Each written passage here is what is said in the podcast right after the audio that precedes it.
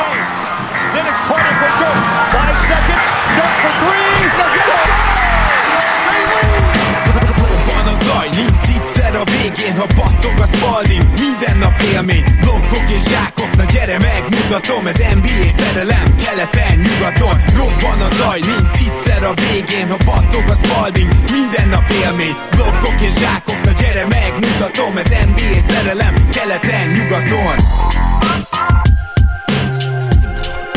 Éjjó! Szép jó napot kívánok mindenkinek, ez itt a Rep City keleten-nyugaton podcast, én Rédai Gábor vagyok, és mint mindig most is itt van velünk Zukály Zoltán, szia Zoli! Szia Gábor, sziasztok, örülök, hogy itt lehetek. Én is nagyon örülök, hogy most már végre be tudjuk harangozni ugye a nyugati párharcokat, bár én annak is nagyon örültem, hogy lett itt hetedik meccs, na de mielőtt még mindenbe belecsapnánk, hogy mondja már gyorsan, hogy továbbra is a 5000 forint fölött vásároltok online, a Rep City-nél a podcast promókód érvényesítésével egy Jordan zoknit kaphattok ajándékba, és ma ugye búcsúzkodunk, meg beharangozunk, de előtte csak egy szóban említsük meg azt, hogy a Raptors rendkívül domináns teljesítménnyel nagyon magabiztosan verte az első meccsen a Sixers-t, és anélkül, hogy bármi elemzésbe belemennénk, Brad Brown, Brown gyakorlatilag úgy tűnik, hogy az első meccsekre, hát ha nem is fehér zászlóval jön ki, de szinte előnyt ad az ellenfelének, annyira nem készül fel belőlük. Inkább szerintem nála az lehet, hogy túlságosan bízik a, abban a kollektív talenben, ami nekik most így összejött. A Butler csere után is olyan nyilatkozatokat tett, amik számomra egy kicsit, kicsit furák voltak, és inkább egy, egy olyan edzőtől képzeltem volna el azokat a mondatokat, mint amilyen most ugye Steve Kerr, aki már ugye ez a been there, done that szituációban van, tehát már nyertek ugye többször az irányítás alatt, mit többször, háromszor. Teljesen rendben van, hogy Brown tisztában van azzal, hogy ez az egyik legtehetségesebb fiatal csapat a ligában. Az is rendben van, hogyha bizonyos játékszituációkban hagyja a fiataloknak, hogy megpróbálják kitalálni azt, hogy mit kellene tenni, úgymond hagyja őket felnőni. Nyilván ez főleg Simons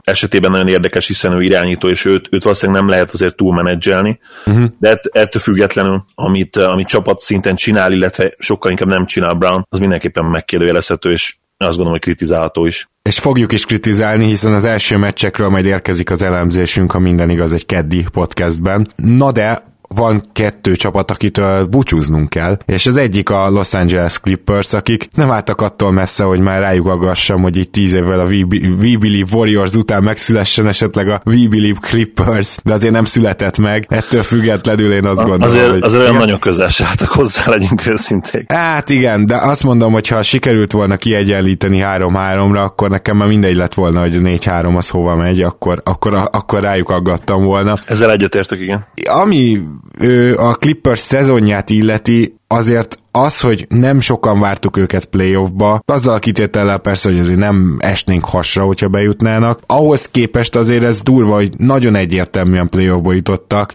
48 meccset nyertek, és ami tényleg különösen izgalmas, az az, amiről beszéltünk korábban is, hogy a Tobias Harris csere után gyakorlatilag a, a kapott játékosokkal, meg ugye a másik cserébe kapott Greennel és Temple-lel elkezdtek jobban védekezni, és ettől összességében egy jobb csapat lettek. És hát ez egyrészt Duck Rivers nagyon megdicséri, másrészt pedig uh, látszik, hogy a Clippersnek amint lett egy kis védekezése, azért egy picit komolyabb csapat lett belőlük. Azt, azt nem tudom, hogy jobb csapat lettek de az biztos, hogy mélyebb csapat lettek, és az igazság, hogy kicsit bele is voltak kényszerítve ebbe a, a, a szerepbe, hiszen már a nyárra kellett készülni, és nyilvánvalóan tudták azt, hogy Tobias Harris kitömése helyett az esetleges BC opciók azok igazából az A opciók, és Harris semmiképp nem akarják majd nagy pénzért visszahozni, ezért kellett elcserélni igazából nem kérdés, és nyilván ezzel, ezzel kapcsolatban majd a nyár fogja igazolni a Clippers, hogy megérte vagy sem. Szerintem nagyon reálisan értékelték a, a csapat erősségét, illetve azt a tényt sikeresen megállapították, hogy harris sem tudtak volna bajnoki címét küzdeni, úgyhogy szerintem mindenféleképpen jó döntés volt elengedni harris. És itt a rájátszásban igazából sajnálhatják, hogy nyolcadik helyen mentek be, szembe jött a Warriors, amely ellen viszont akármekkora bravúr is volt az első győzelem, de azért összességében két meccset nyerni, ráadásul idegenben, én azt hiszem, hogy, hogy ez tényleg a maximum volt, és a maximumot kihozta a Clippers ebből a sorozatból, sőt, talán még a maximumon is túl, mert annyira hihetetlen volt ez a comeback, úgyhogy összességében szerintem ezzel is rendkívül elégedettek lehetnek, és Duck Rivers pedig gyakorlatilag mindent kiszedett ebből a csapatból, szerintem elmondhatjuk. Mindenképpen. Még az a Galiner is igazából hogy nem azt mondom, hogy kiemelkedően játszott a play de nyilván, ahogy sejtettük, hogy a, akkor lehet esélyük, hogyha ő nagyon jól fog játszani, és a, a győztes meccseiken, ha jól emlékszem, kivétel nélkül jól is játszott, illetve most ugye a hatodik mérkőzésen is. Én, én azt gondolom, hogy, hogy minden tőle tehetőt megtett. Ne, nem volt meg az a star talent a Clippers rossz terén, aki úgy igazán a különbséget jelentette volna egy ilyen csapat ellen, mint a Warriors. Még úgy is, hogy hozzátesszük a Warriors, valószínűleg nem játszott, talán még 90, de lehet, hogy 80 on sem. Hmm, hát igen, ez jó kérdés, ezt megnézni, hogy hány százalékon játszottak. Én az utolsó meccsen azt éreztem, hogy először látom a Warriors-t idén olyan igazán kaparni védekezésben már, mint jelenetekre persze láttam, de ott az egész meccsen szervezetten nagyon-nagyon oda tették magukat hátrafelé. Tehát azért ez fontos volt, főleg amikor le kellett védeni ugye azt a bizonyos Lou Williams, Montrezl Harrell pick and roll amit sokkal-sokkal jobban csináltak, mint addig bármikor. Ráadásul még csak a clippers kapcsolatban szerintem azt is fontos hozzátenni, hogy mondtad, hogy nem volt meg az a star talent, szerintem náluk úgymond a two-way star talent nem volt meg, tehát a tűzerejük igazából megvolt, az látszott, dobálták a pontokat, ahogy kell, és nem vagyok benne biztos, hogy, hogy Lou williams meg harrell egyébként bajnoki címet lehet nyerni, akármilyen kiegészítők vannak körülöttük, tehát ők így, hogy padról jönnek, így is azt gondolom, hogy a második és harmadik, vagy első és harmadik legfontosabb játékosai ennek a csapatnak. Viszont, viszont egyikőjük sem túl jó védő, Harrellnek azért vannak jó pillanatai. Nem véletlen valahol, hogy a padról jönnek, és én azt gondolom, hogy ez önmagában is meghatározta az egész Clippersnek a, a, a mienségét, hiszen gyakorlatilag még a playoffban is a padjukból éltek. Úgyhogy igen, ez volt ebbe a csapatban, meg ilyen szerkezete van ennek a csapatnak, viszont jövőre azért teljesen újraírhatják a történetet, és több olyan hasznos ember is van, például a már, már három említett főkolompos, ugye Gallo, Harrell és Lou Williams, és még a fiatalok közül is, akik garantáltan maradnak, mert még van szerződésük, tehát valahogy azt mondom, hogy még aki lejáró, az is a, a lehető legjobb, mert hogy őt nem is biztos, hogy újra akarnák igazolni. Így van, ugye valamennyire kész tények elé is vannak állítva, és nem csak a saját játékosék miatt, mert az is teljesen egyértelmű, hogy ők Kawhi Leonard, Kyrie Irving duóra vetik ki a hálót, úgymond, tehát velük szemeznek. Amikor ugye a GM-ek megjósolták pár hónapja, hogy azt hiszem a GM-ek voltak ugye egy névtelen szavazáson, hogy hova kerülhetnek majd a sztárok a nyáron, illetve nem, nem feltétlenül csak a sztárjátékosok, akkor Kawai-t, ha jól emlékszem, 60 százalék a Clippers bejósolta. Nem tudom, hogy ez valós száma, nyilván főleg most nehéz ezt megmondani egy ilyen hihetetlen konferencia elődöntő győzelem után, amit a Raptors abszolvált, és amiről egyébként alig várom, hogy beszéljünk. Nyilván a, a mostani playoff menetelés, mert nagyon úgy néz ki, hogy ebből menetelés is lehet akár a Raptorsnál, döntően befolyásolhatja majd a, a nyári alakulásokat is, hogy ki hova megy. Abszolút. Egyetlen egy dolgot, hogy említsek még meg, hogy én J. Michael Green-t biztosan újra igazolnám a Clippers helyére, ugye, helyében. Valószínűleg olcsón megtehetik ezt, ez az egyik. A másik nem túl magas a cap holdja sem, jó, nem is alacsony, elismerem. Ugye most 8 milliót keres, 9-et, ilyesmi. De, de a harmadik ok, hogy amint Zubácsot kivették ebből a párharcból, és J. Michael Green centerként ben volt, ég és föld lett a, a Clippers védekezése, a kezdő védekezése. Sokkal jobban működtek együtt, Green bedobálta a tripláit, szerintem ő például egy kifejezetten nagy húzása volt uh, Duck Riversnek, és nincs semmi bajom Zubacsal, de Zubacs az a típusú center, akit nem lehet fenntartani a Warriors ellen, főleg amikor a Warriors ugye lement small ball line és ezt egyre gyakrabban megtette. Amint ez megtörtént, utána már Green volt az a playoff center, aki, akit akarsz, és Zubacs egy kiváló játékos, de az ilyen line ellen sosem lesz majd támadásban, meg pattanózásban annyira domináns hogy, hogy működni tudjon, úgyhogy én biztos, hogy Green-t például megtartanám. Egyébként tényleg a nyári tervek arról szólnak, amit mondtál, minél nagyobb sztárokból szerezni lehetőleg kettőt. Így van, mert azt hiszem, hogy ahhoz még trükközniük kell a keppel, hogy kettő nagy szerződés kijöjjön, jól mondom? De szerintem nem kell sokat trükközni, tehát azért ők elég eredményesen takarítottak. Nézd, ha, ha összejön, és akár ide vehetem nyilván Jimmy Butlert is, de, de még lehetne sorolni neveket. Clayt azért nem venném ide, őt, őt, őt szinte teljesen levenném a, a, a nyári listáról. Ha, ha be tudnak húzni kettőt, Gálóval, mint harmadik szám opció, hogyha egészséges tud maradni, ugye harrell természetesen akár jövőre már kezdőben, hát egy brutális csapatot lehetne összerakni. Mint ahogy nagyon sok alakulat még, az ő, ő sorsok is tényleg a nyáron fog eldőlni, és az valamennyire pek, hogy azért most bőven kell majd versenyezni. Hát olyan csapatokkal, akik szintén oda csábíthatják a legnagyobb neveket, hogy messzebbre nem menjünk a városi riválissal is például. Hát igen, um, viszont Duck Rivers azt gondolom, hogy idén megint megmutatta, hogy milyen jó egyző, és én például azok közé tartoztam, akik hajlamosak voltak őt úgy hátrébb sorolgatni. Emlékszem az egyzőlistámon is csak uh, talán tizedik lett, vagy valami ilyesmi, 9-10 körül. Hát, ezt majd újra kell gondolnom, elképesztően jó munkát végzett, és uh, kíváncsi leszek, hogy mondjuk, hogyha megint jönnek a sztárok a keze alatt, akkor abból megint csapatot tud-e gyúrni. De ez természetesen a jövő zenéje. Egy másik kiváló, sőt lehet, hogy minden idők legjobb egyzője, Greg Popovich is elköszönt a rájátszástól, és a San Antonio Spurs, tudom, hogy akkor, amikor már az ember hetedik meccset játszik, akkor úgy van vele, hogy de hát akkor már tovább is juthatunk, de a San Antonio Spurs szerintem még a Clippersnél is jobban fölül teljesített ebben a szezonban, és a rájátszásban is. A szezonnal kapcsolatban mindenképpen egyetértek, tehát az alapszakaszban senki nem várta ugye tőlük ezt az eredményt. Kilenc új játékosuk volt az idei rosteren, és ráadásul ugye az év elején nem is álltak jól.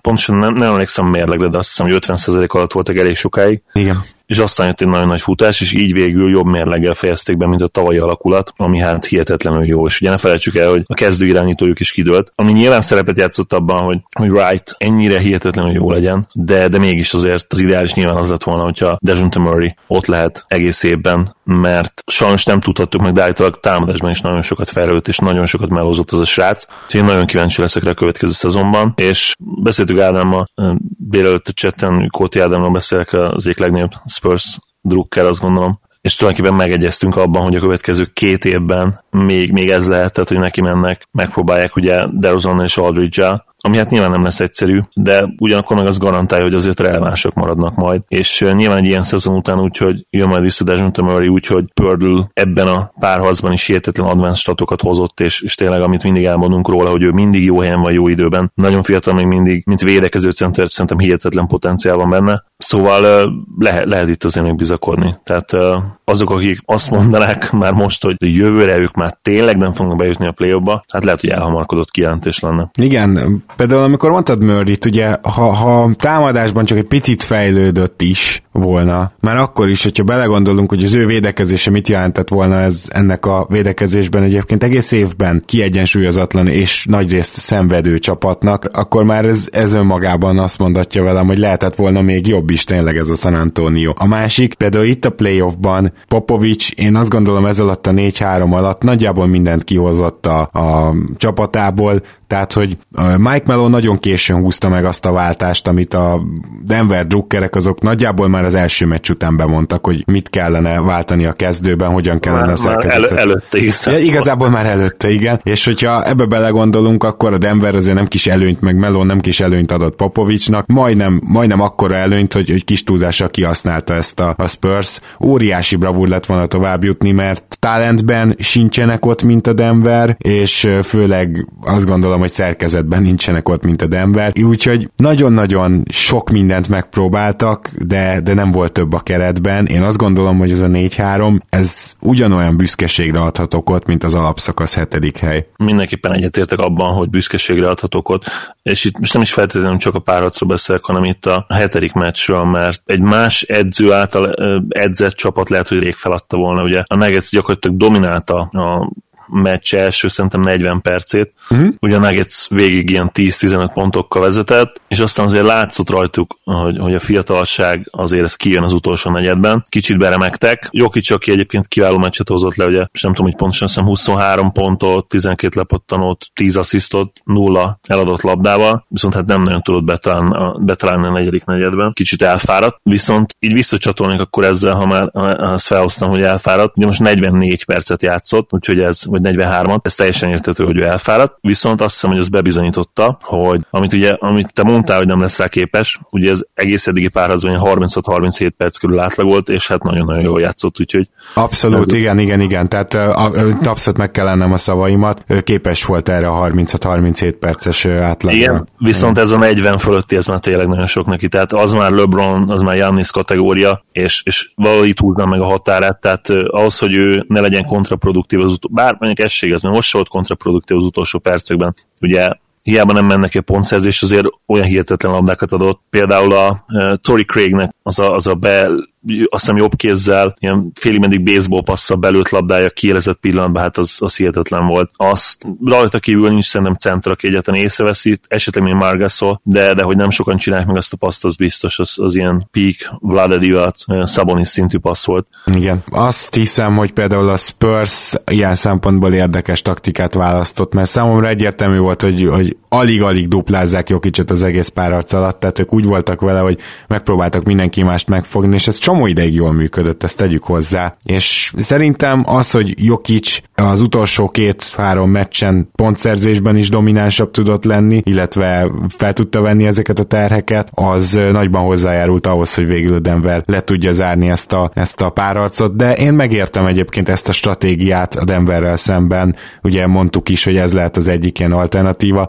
szerintem Popovics ezt, ezt jól választotta ki, csak egyszerűen ennyivel több talánt van a Denverben összességében. A másik pedig, most akkor soroljuk fel azt, hogy kik azok, akikből már megint a játékost fog csinálni a Spurs, tehát ugye itt Walker van, aki fiatal, Metsu, ha jól mondom a nevét, Forbes, mert ő már nem annyira fiatal, de mondjuk White, és Murray, és Pöltl. Tehát ugye akiket felsoroltam, azok gyakorlatilag mind egyes, kettes poszton vannak, és Jakob Pöltl az egyetlen, aki fiatal és magas poszton van. Tehát magyarán a Spursnek egyetlen egy dolgot kell teljesítenie, ahhoz, hogy megint meg tudjanak minket lepni. Hármas, négyes posztra kell valakit szerezni, aki atletikus tud védekezni, és valamilyen szinten bedobja a triplát. Például egy Alfari Camino azt gondolom, hogy egészen óriási Spurs célpont lehet lehetne a nyáron. Igen, mert nem tudom, hogy mennyi cap space lesz, ha jól emlékszem, nem túl sok. Hát valószínűleg egy kicsit uh, bűvészkedni kell, igen, de rögtön megnézem.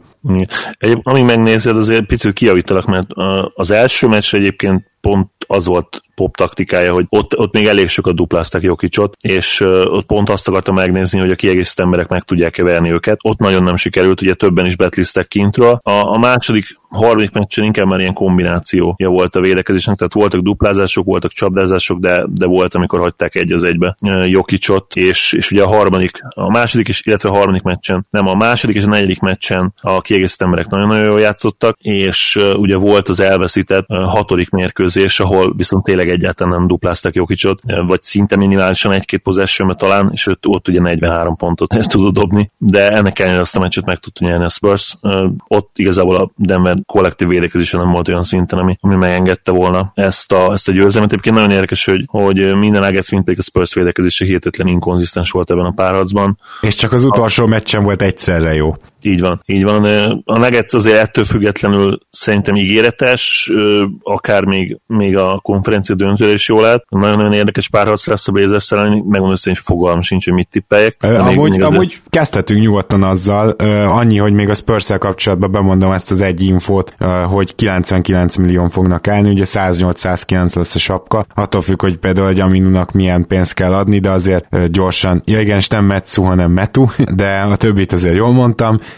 Szóval, hogy valószínűleg kell egy-két uh, ilyen takarító jellegű csere is majd uh, ahhoz, hogy, hogy egy ilyen igazolásuk lehessen. Majd meglátjuk, hogy például Petty Mills elcserélése az valószínűleg egy draft pickbe kerülne, mert hogy neki még 2020-21-ben is van egy 13 milliós szerződése, de én ennek ellenére is ezt húznám meg a Spurs helyében, de a Spurs sosem csinál ilyet, úgyhogy ezt hiába is mondom. De, de teljesen egyetértek egyébként azzal, ahogy elkezdted bevezetni ezt a párharcot, tehát, hogy nagyon-nagyon nehéz tippelni a Denver és a Portland összecsapásánál. Tudod, miért lehet ezt, hogy nehéz tippelni? Legalábbis én szerintem Damian Lillard. Tehát a, amiért én nagyon-nagyon óvatos leszek, az elsősorban ő. Mert ha, ha megnézzük egyébként például az alapszakasz párharcot, és ugye egyébként a meccsapot is, akkor a Denvernek azért elég komoly előnyei vannak. Ugye három egyre nyertek az alapszakaszban. Ugye most már tudjuk, hogy Kenter vagy nem fog tudni játszani, vagy hát erősen limitált lehet ugye a válsérüléssel. Kimaradt, tehát...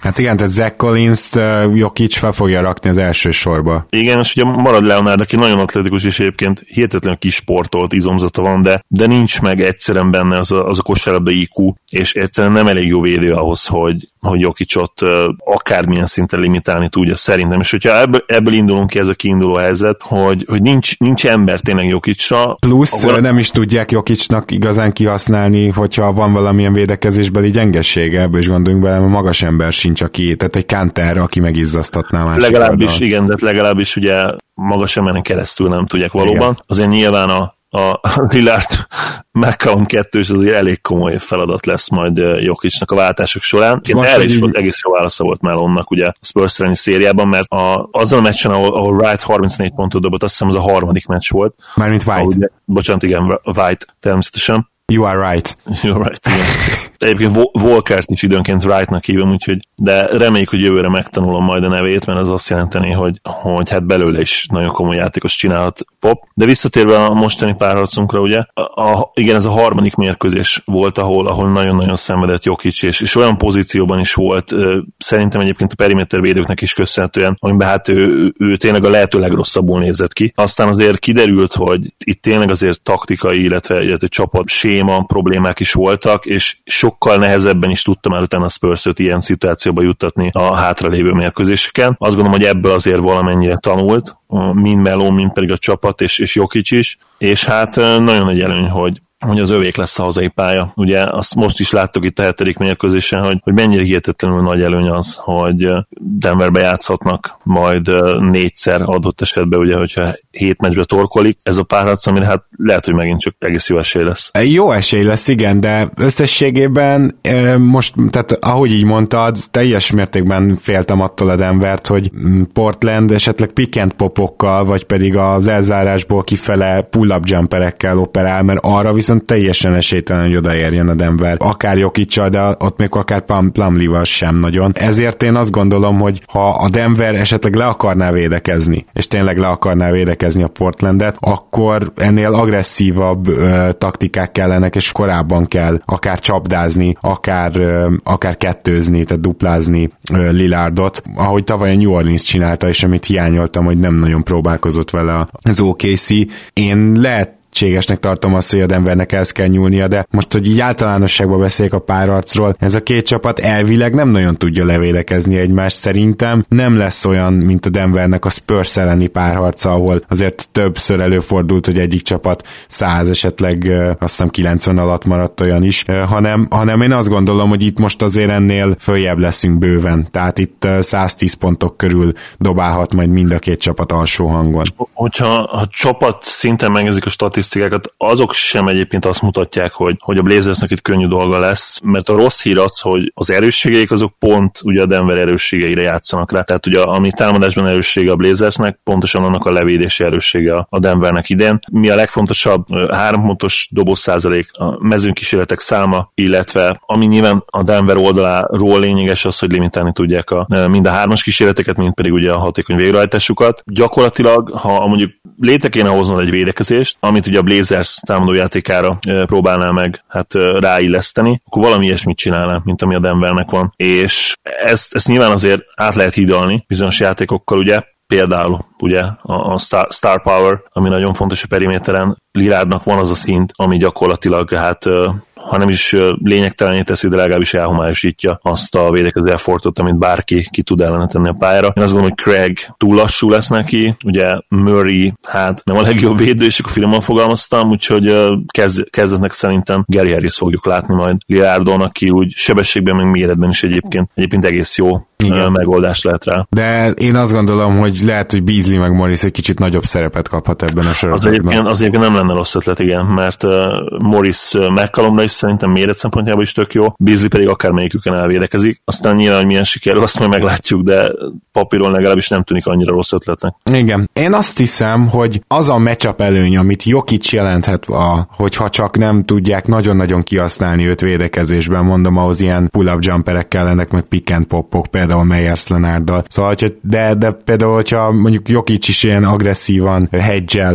védekezik, ahogy szokták, akkor gyakorlatilag ott már csak a kisember verheti meg őket. Tehát, hogy ha csak ezt valahogy nem tudják nagyon-nagyon kihasználni, akkor Jokic óriási matchup előny lesz, és nem is elsősorban azért, mert ugye ő szervezi ugye a támadójátékát a Denvernek, hanem azért, mert én, ahogy mondtam az elején, nem igazán látom azt, hogy megállítja bárki őt posztabból, és azért látszott itt a San Antonio ellen is, ahol sokkal jobb posztab védők vannak, ezt gyorsan tegyük hozzá. Tehát ég és föl, tehát egy pöltől kifejezetten jó, annak ellenére, hogy Jokic ilyen eredményes volt ellene is. Hogyha ha onnan is folyamatosan szállíthatja a pontokat a Denver, akkor hiába lesz az, hogy esetleg nem 90 ponton tartják a Portlandet, mert ők viszont 115 120-at fognak dobni, és én jelenleg úgy látom, hogy emiatt a Denver esélyesebb ezen a párharcon. Én is úgy érzem, hogy esélyesebbek. A Lillard faktor az, ami miatt hát óvatos vagyok.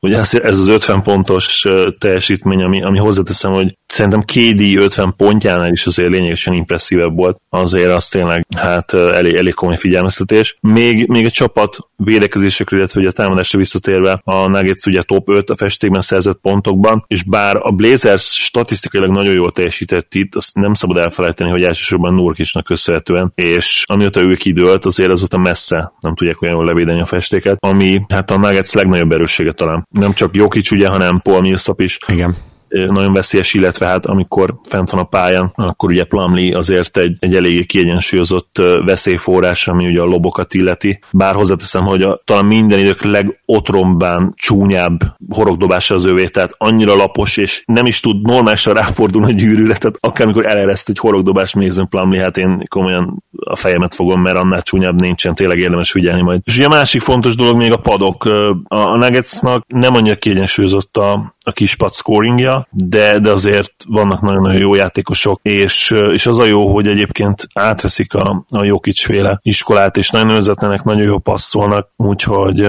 én azt gondolom, hogy, hogy a kispadok között jelen pillanatban hatalmas különbség, ugye nem, nem kérdés, hogy, hogy a Portland mélysége az, az nagyon hát legatyásodott jelen pillanatban, és, és a padoknál is azt várom, hogy, hogy a Nuggets azért, ha nem is feltétlenül dominálja a Blazers, de legalábbis jobb legyen a párhat során majd. Ami elképesztően meglepő volt számomra, a Blazers az OKC ellen is fel tudta venni lepattanózásban a harcot. Önmagában is valahol elképesztő, hogy ez a csapat az NBA egyik legjobban lepattanózó gárdája volt idén az alapszakaszban, például a Denvernél is jobb, pedig a Denver is a top 10-be tartozott, és valahogy azt kell, hogy lássuk, hogy ez nem csak Nurkicson múlott, tehát persze múlott rajta is, de amint Kanterbe került, ő vele is tudtak pattanózni, és egy kicsit még Kanter nélkül is, bár azt azért már tényleg érezték. Na most én szerintem ez például kulcs lehet ebben a párharcban a lepattanózás, mert hogyha lesznek második lehetőségei a Denvernek, és nem lesznek második lehetőségei a Portlandnek,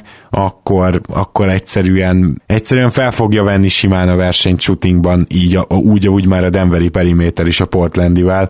Viszont, hogyha a Portland ki akar alakítani egy előnyt, akkor nagyjából ugyanannyiszor kell rádobniuk, mint a Denveri hátvédsornak, vagy Denveri periméter sornak, mert azt elhiszem, hogy ott, ott nyerhetnek. Tehát az, hogy mondjuk Lillard és McCallum és mondjuk Harkless összesen dob most hasamra ütök, 40-et, meg összesen dob Harris, meg Murray, meg mondjuk Craig 40-et, azt elhiszem, hogy ebből így nyerhet a Portland, de azt nem hiszem el, hogyha a Denver mondjuk 50-et dob rá a lepattanók miatt, meg a visszaszedett labdák miatt, akkor, akkor is nyerhet. Szóval én azt gondolom, hogy ez például egy ilyen kifejezetten kulcs fontosságú dolog lesz ebbe a párharcba. Örülök, hogy mondtad a lepattanozás, mert ez valóban nagyon fontos lesz. Ugye a, a Blazers az OKC ellen többek között a hihetetlenül jó lepattanozásán is köszönhette, hogy le, le tudta zárni ötben ezt a párharcot. Hát a Nuggets az OKC-nél is azért jobb lepattanozó csapat, ami a, a támadó lepattanó százalékot illeti, ott másodikak, a védő lepattanó százalékban kilencedikek. Egyébként a, a Blazers még ennél is jobb, ők, ők támadó lepattanó százalékban elsők, védekező lepattanó százalékban nyolcadikak, de megint csak ugye meg kell említeni Nurkicsot, aki hát bár önmaga, ő maga nem tépett le feltétlenül 15 lepattanót minden meccsen, de 10 felett átlagolt, illetve amiben nagyon jó volt az az, hogy, hogy tényleg becsülettel kizárt szinte minden possessionnél, és, és nagyon jó használta a testi erejét, az adottságait. Ő nagyon-nagyon fog hiányozni a Blazersnek ebből a szempontból. Hát igen, erre tényleg kíváncsi leszek, vagy, vagy az ő pótlék a Kenter is, tehát hogy on, onnan valamelyikük. Bármi még ezzel a párharccal kapcsolatban van-e, amit megosztanál? Vagy tippeljünk? Mindenképpen tippeljünk. A, alapban az biztosan igaz, hogy a, a Blazersnek most több úgymond look van a, a taktikájában, a keretében, mint valószínűleg a, a Nuggetsében, de, de azért mondom, van a Lillard faktor, úgyhogy, úgyhogy amiatt én, én mindenképpen szoros végeredményt kell, hogy tippeljek, tehát nem, nem is nagyon merem megkockáztatni talán azt, hogy, hogy hat meccsen nyer a Nuggets, szerintem megint hét meccsre fog torkolni, és most is talán be tudják húzni a hetedik mérkőzést. Ez nagyon érdekes, mert én annak ellenére, hogy esélyesemnek tartom a Denvert, egy óriási meglepetést tippelek, mégpedig azt, hogy 3-4 lesz, és ez tényleg nagy meglepetés, mert ugye a hazai pályán nagyon kevésszer fordul elő az, hogy a hetedik meccset elveszti egy csapat. Igen, 80%-ba szokta nyerni körülbelül a hazai csapat, a Game 7 Na és én azért gondoltam erre a 3-4-re, mert én nekem meggyőződésem, hogyha klassz szituáció lesz, és hogyha szoros mérkőzés lesz, és szerintem itt nagyjából azok lesznek, akkor azokban többségében a Portlandnek kell érvényesülnie. Ebben egyetértek, igen. Tehát Murray azért eléggé clutch, Jokic is clutch, de, de hatalmas előny az, amikor meg tudod teremteni magadnak a dobó helyzeteket a végén, és nyilván azért Lillard, hogyha kellene választani egy legjobb clutch játékos két csapatból most nem nagyon tudnánk más választani, mint őt. Így van. Viszont menjünk át a másik párharcra, amit szerintem nagyon régóta várnak nagyon sokan, nagyjából tavaly óta, ugye a Golden State Warriors és a Houston Rockets is összecsap, és itt viszont ellentétben ugye a Boston Bucks párharccal azért nem lehet teljesen kidobni a kukába az előző playoff összecsapást, egy picit más azért a helyzet. Minden ilyen ahhoz képest, ahhoz viszonyított változás, a szezon előtt azt gondoltuk, hogy a Warriorsnak fog kedvezni, és most meg kezdem inkább azt gondolni, hogy a Houstonnak kedvez. Elég sokat beszéltünk erről az esetleges párosításról a szezon során is, én legalábbis igen. Megmondom őszintén, hogy én már az év eleje óta, illetve a szezon eleje óta tehát 18 ősze óta várom azt, hogy, hogy esetleg összejön ez a, ez a párat, és az, hogy ez nem a konferencia döntőben történik meg, hanem már egy fordulóval előrébb, az számomra igazából csak habatortán. Ennél már nyilván csak az lenne jobb, hogy esetleg a döntőbe is összecsaphatnának, de mint tudjuk az jelenlegi rendszerben lehetetlen nem biztos, hogy egyébként ez mindig így lesz, halka jegyzem meg. Ne, nehéz tényleg nem a Rakicot kihozni szerintem most győztesnek. Lehet, hogy sokan meglepődnek ezen, de én, én úgy érzem, hogy, hogy nagyon sok szakértő is fogja, most nem én magamat abszolút nem tekintem szakértőnek, lehet, hogy néhány nézőhallgatónk igen, illetve hát meg is kaptuk ezt a bókot már sokszor. Én nagyon szépen köszönöm, én nem feltétlenül értek vele egyet. Minden esetre akkor inkább úgy fogalmaznék, hogy, hogy azok a szurkolók, akik nagyon sok kosárlabdát néznek, és mondjuk a, a játék analitikus oldalát is követik, szerintem közül közülük sokkal lesznek, akik a Rakicot mondják most, illetve a média szakemberek között is. És ennek több oka van. Nyilván az egyik az, hogy, hogy valahol már szeretnénk látni azt, hogy ha, ha ledőlne ez a mondjuk ki dinasztia, amit a Warriors felépített, szerintem őket már nyugodtan nevezhetjük dinasztiának. Annak ellenére, hogy még nem nyertek ugye hárman Ginorban, a másik pedig nyilván az, hogy, hogy a Rockets tavaly már ott volt a tűz közelében, és nagyon sokak szerint csak egy Chris Paul sérülésre volt attól, illetve ugye, hogy ha nem történt volna meg ez a sérülés, akkor hogy, hogy bejussanak a döntőbe, ahol nyilvánvalóan masszív favoritok lettek volna a Cavaliers ellen. Hát ajjaj, igen. Ennek a matchupnak a legérdekesebb pontja azt gondolom, hogy Clint Capella, mert hogy Capella kell a Houston védekezéséhez fontos, és Harden betöréseinek is a dimenzióit nyitja ki, ugye, az ő befele futása, az ő, ő mint rollman. Természetesen az a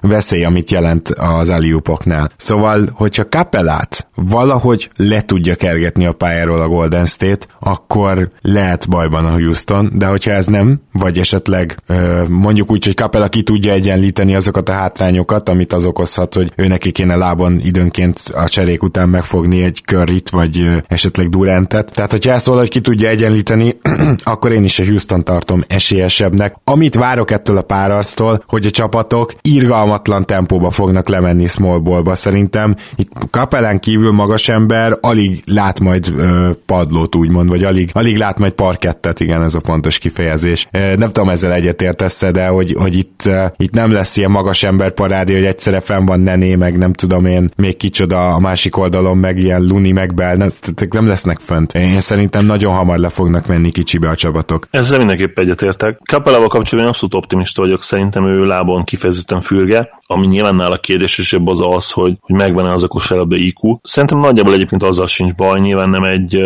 nem egy KG, nem egy Kevin Garnett, nincs olyan nagy a, a védekezéshez, de, de mindenképpen én pályán tarthatónak gondolom. Főleg azért egyébként nyilván mert tehát ha, ha Draymond Green-t akarják megdobatni, akkor hajrá, és nyilván a Rockets is így lesz ezzel. Több olyan dolog van egyébként, ami a Rockets-et mondatná, vagy, vagy lehet, hogy mondatja is majd velünk, mint, mint potenciális győztes. Ugye az egyik az, hogy a Warriors idén Pocsikú játszott ellenük, három nyerték meg a Houstoniak az alapszakasz párharcot, és ami még fontosabb egyébként, hogy bár itt ugye a Warriorsnak pályelőnye van, idén kifejezetten gyengék otthon is. Igen, mármint magukhoz képest, igen. Magukhoz képest nyilván igen. Az is igaz mondjuk, hogy, hogy a Warriors azért, amikor őket falhoz szorítják úgymond, akkor azért nagyon-nagyon jól tudnak játszani ellentétben egyébként a közhiedelemmel, mert kicsit sokan legalábbis elkönyvelték őket egy olyan csapatnak, amelyik, amelyik akkor tud jól játszani, amikor előnyben van, ugye van egy nagyon jó kifejezés frontrunner, tehát a Warriors nagyon sokan frontrunner csapatnak tartják, én ezzel abszolút nem értek egyet, nagyon sokszor bizonyították már nehéz helyzetben, hogy, hogy bizony a helyén van a szívük, és ez a másik, ugye a közhiedelem, hogy ők nagyon-nagyon simán nyerték az összes bajnoki címüket, soha nem kellett megdolgozni érte, természetesen ez sem igaz és ebben azért mindenképpen bízhatnak a szurkolóik, hogy, hogy eddig, amikor nagyon kellett, azért általában tudtak teljesíteni egy kivétellel, amit hát nyilván azóta is emleget mindenki. Igen, mint egy kapaszkodó, hogy azért mégsem egy ilyen, nem tudom én milyen all-time legjobb csapat, körülbelül azért engem emlegetjük ennyit, de például ahogy az OKC ellen viszont ők jöttek vissza egy-háromról, tehát érdemes, érdemes ezeket is valóban megemlíteni. Én azt hiszem, hogy ami elfogy tényleg a, a, a Golden State-nél szépen lassan, azok a tripla tripladobók. És ez nagyon vicces kimondani egy olyan csapatnál, ahol lehet, hogy a liga három legjobb tripladobója van, hogyha így egybeveszed azt is, hogy hogy tudnak mondjuk emberről dobni, meg azt is, hogy hogy tudnak pull-up triplát dobni, meg a mennyiséget. De hogyha most túloztam is, értitek, hogy miről beszélek. Ebben a csapatban gyakorlatilag egy Alfonso McKinney, aki védekezésben mínusz egy ember, azért játszik ennyit, mert, mert ezt három embert még azért valamennyire meg lehet tartani úgy, hogy ne, ne dobjon üres triplát, triplát, és se Draymond Green, se Iguodala, se Livingston, ehhez senki nem tud csatlakozni, még Kazinsnak is ez volt, ha volt erénye ennek a lassú Kazinsnak, aki ugye idénre jött, akkor legalább ennyi, hogy még jobban széthúzta a többieknek a, a pályát, és én azt hiszem, hogy a Houston ebből minden eddiginél jobban fel fog készülni, bár hozzáteszem, hogy a Clippers is kiválóan felkészült belőle, de ahogy mondtad, Draymond Green fogják dobatni, ahogy, mond, ahogy nem mondtad, de nyilván hozzátehetjük, hogy Iguodalát fogják dobatni, meg meg, livingston tehát hogy ez meg lesz, lesz kiről lesegíteni, és arra leszek nagyon kíváncsi, hogy Ugye a Warriors ellen az azért működik nehezen, mert bizonyos szinten háromszor támadást játszanak, aminek az egyik fő elve, hogy nagyjából azért hasonló távolságra legyenek egymástól a játékosok, tehát ha itt egy védekezés lesegít, akkor mindig lesz valaki üresen. Most ezt röviden elmondva. Nagyon kíváncsi leszek, hogy mennyire agresszívan fog besegíteni a Houston, mert ugye az ő switching defenzük mellé nem is kellene annyira agresszívan besegíteni, illetve arra is nagyon kíváncsi leszek, hogy ezzel a switching defense mennyire veszik rá Durantet, hogy dobjon ilyen 50 60 pontokat, és úgymond kicsit kihűlve tartsa ezzel a társakat, mert én szerintem gyakorlatilag ez lesz, ami történik. A Houston elcserél majdnem mindent, Houston uh, Durant pedig rádob majdnem mindent, és ezzel szerintem nem lehet négy meccset nyerni a Houston ellen. Hát, ha ezt meg tudják valósítani, akkor abszolút egyetértek veled. Azzal kapcsolatban nyilván szkeptikusabb vagyok, hogy, hogy vajon meg tudják majd valósítani. Még akkor is, hogyha ezt az idei rockets főleg ugye most nyilván az All-Star break óta, azért uh, lényegesen jobb védekező csapatnak tartom, mint a tavalyi. Sorország ezzel kapcsolatban statisztikák is megerősítenének minket. Több olyan kimutatást is láttam, ami a az All-Star szünet óta után hát az elit csapatok közé sorolta a Rockets-ot. Abszolút, tehát top 5-ben, top 3-ban van a védekezésük, meg a legtöbb védekezési mutatójuk azon, azóta. Igen, Nehéz egyébként, nehéz, na, nekem is nehéz ezt a Warriors ellen fogadni, ugye van Rudi Tomjanovicsnak az a híres mondása, hogy soha ne becsül le a, egy bajnoknak a, a, a szívét, ugye. Az akaratára magyar, magyar, igen, magyar, magyarul lefordítva inkább igen, az lenne jó, hogy az akaratát, illetve a, a, a hitét, talán ez, ez még jobb. Uh-huh. De, de nagyon sok minden szól a, a Rockets mellett, tehát a, szerintem a tavalyi, ezt is nagyon sokszor elmondtam már, de, de szerintem tényleg van egy ilyen faktor, hogy, hogy a tavalyi csalódás, az, hogy, hogy CP3 tudod, hogy itt, hát ha kell, akkor meg fog dögleni a pályán a, a továbbjutásért, a győzelemért. Harden nyilván ugyanezt, tehát őt sokkal jobban érdekli nyilván az idei bajnoki cím, mint az, hogy megkapja az MVP-t vagy nem. Tehát biztos, hogy benne, hogy most eszébe se jut annak ellen, hogy ugye kampányolt agresszíven saját magáért az egész szezon során. PJ Tucker, ugye az a veterán, aki hihetetlen teljesítmény nyújt, tehát amikor kell egy fontos lepattanó a csapatnak konkrétan az ember, az tízből tízszer ott van, és, és letépi a legatletikusabb, legmagasabb center elős a labdát. És, és hát, uh, arról nem is beszélve, hogy a Warriors lepattanózásban rohadtul szenvedni fog ebben a szériában, azt szerintem már most kijelenthetjük. Igen, nagyon jó esély van. És egyébként Hardenben is azt látom, hogy most a, a 0-15-ös meccsen is, ahol ugye az első 15 triplát kiadta, mennyire hihetetlen ez, és, és azt mondanánk, hogy úristen, mit, mit, mit kézzel magára ez az ember, hát hogy lehet ilyen, hogy 15-öt rádob, és, és mi az, hogy egyáltalán pályán van, még lehet, hogy csak abból felmerülne ez is, de hát a mai ligában ez nem így van, és, és azt is látni kell, hogy egyébként megszakad a pályán, és egyértelműen élete legjobb védekező szezonját hozza le, és abban is biztosak lehetünk, hogy az ember szét fogja pattanózni magát, szét fogja hajtani magát, és itt nem lesz olyan lazsálás, meg, meg itt nem lesz kérdőjel. Azt, azt az éjséget, ami a rockets fogja jellemezni, nem tudom, hogy tudja meccselni a, a Warriors, szerintem nem. Sőt, én azt is mondom, hogy lehetetlen azt meccselni jelen pillanatban a, a a történelmük miatt, közelmúltbeli történelmük miatt, így tényleg a, a Warriors akkor fog tovább menni, hogyha a tehetségben kijön a különbség, mert értem szerint még mindig a tehetségesebb csapat. Hogyha Curry és Clay Thompson egészségesek, és, és nagyon jó szériát tudnak lehozni durant egyetemben, akkor egy ilyen shootout párharcot megnyerhet a Warriors, de de én valahogy nem látom azt, hogy ez így lesz. Arról nem is beszélve, hogy ugye említetted, hogy ők egészségesek, hát mind a kettő eléggé kérdéses, hogy játszik az első meccsen. Még én ebben nem hiszek, tehát az inkább, inkább ilyen taktika, de, de az, minden, az, az nem kérdéses, hogy fognak-e játszani, persze, hogy fognak játszani. Az már kérdésesebb, hogy mondjuk 95%-on tudnak-e fizikailag pörögni, vagy mondjuk csak 87%-on most mondtam valami hülyeséget, mert az, az tényleg faktor lehet, és én abszolút arra számítok egyébként, hogy, hogy itt már az első meccsen a Rockets ellopja a pályelőnyt, gyakorlatilag már a Warriors Clippers párharc lezárása előtt Oaklandben voltak, ugye a San Francisco régióban, és erre készültek. Nem csak, hogy erre készültek, ők ezt akarták. Tehát ha, meg, ha megkérdezted volna tőlük a csapattól, hogy kivel akarnak játszani a Warriors vagy a clippers garantálom neked, hogy az keret összes tagja Warriors mondta volna, és nem is hazudtak volna. Bizony, bizony. Úgy játszik a Houston, mondhatjuk majd ezen a szérián, és én is egyetértek, hogy, hogy ez így lesz, mintha ez lenne a döntő. A Warriorsnak is úgy kell játszania, mintha ez lenne a döntő. De ez a, ez a döntő? E, ez, ez nagyon jó. Most, hogy ezt felvetetted, eszembe jutott az, hogy ennek szerintem lehetnek hátránya is egyébként. Tehát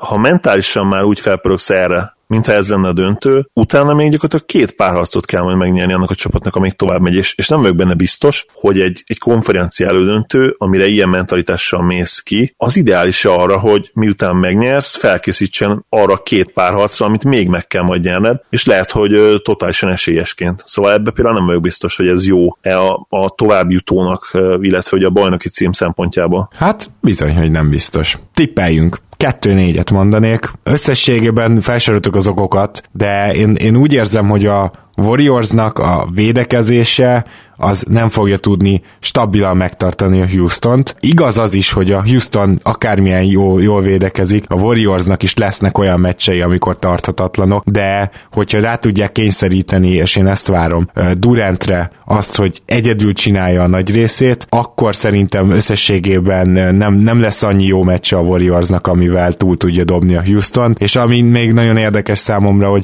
biztos vagyok benne, hogy lesznek olyan meccsek, főleg inkább az elején talán, ami, ahol nem lesz olyan sok pont, de aztán majd elmegyünk a sok pont felé is, tehát hogy sok mindent kipróbál majd a két csapat, főleg line szempontjából, és nyilván a gyorsabb, kisebb line sokkal több pont lesz. Úgyhogy változatos szériát várok, és a Houston-t tartom most a kiegyensúlyozottabb csapatnak elől hátul, éppen ezért kettő négyet mondok. Én is négy kettőt mondok a, a Rocketsnak, és a mai meccsel kapcsolatban én azt mondom, hogy, hogy ez nagyon szoros lesz, és egy James Harden vagy Buzzerrel, vagy utolsó másodpercekben bedobott triplával fog nyerni a Rockets és, és ezzel meg is alapozzák a, a 4-2-t. Wow! a, az már igazán bátor így ennyire konkrétat, úgyhogy ha bejön, akkor mindenképpen a vendégem. Egyébként annyira nem bátor, tehát ha szoros a meccs, és mondjuk nyer egy dobással a Rockets, akkor kíváncsi Az igaz. Harden. Úgyhogy ez jó hangzik, ha bejön, akkor lehet majd mondani, hogy de, de nem lehet majd mondani, mert persze ki más dobta volna be, hogyha nyert a Rockets, persze, hogy Hát igen, jó. Ez benne van a pakliban. Nagyon szépen köszönöm, hogy itt voltál ma is, és hát akkor majd kedden jelentkezünk. Örülök, hogy itt lettem, alig várom a mai két meccset nektek is. Hát utólag jó szurkálsz, remélem, hogy jó meccseink voltak vasárnap beszélünk majd, beszélünk majd ezekről a párocokról és ezekről a meccsekről. Lehetne már este 7 óra. Sziasztok! Így is van, köszönjük, hogy hallgattok minket. Sziasztok!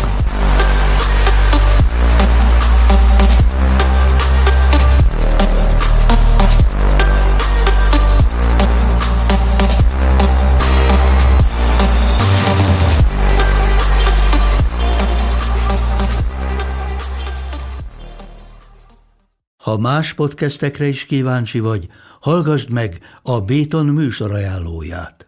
El tudod képzelni, hogy a podcastet, amit éppen most hallgattál, fél év múlva már a mesterséges intelligencia generálja? Mi sem. De ha érdekel, eljötte már a gépek lázadása. Hallgass bele az Embertelen podcastbe. Orsós Lajos vagyok, a műsor házigazdája. Egyelőre még élőben. Egyelőre. Fedezzük fel együtt, hogyan ismerkedik, randizik, mesél és vitatkozik Betty és Péter, két teljesen mesterséges intelligencia. Lajos, a podcast címét mond még egyszer, Léci. Oké. Okay. Embertelen podcast.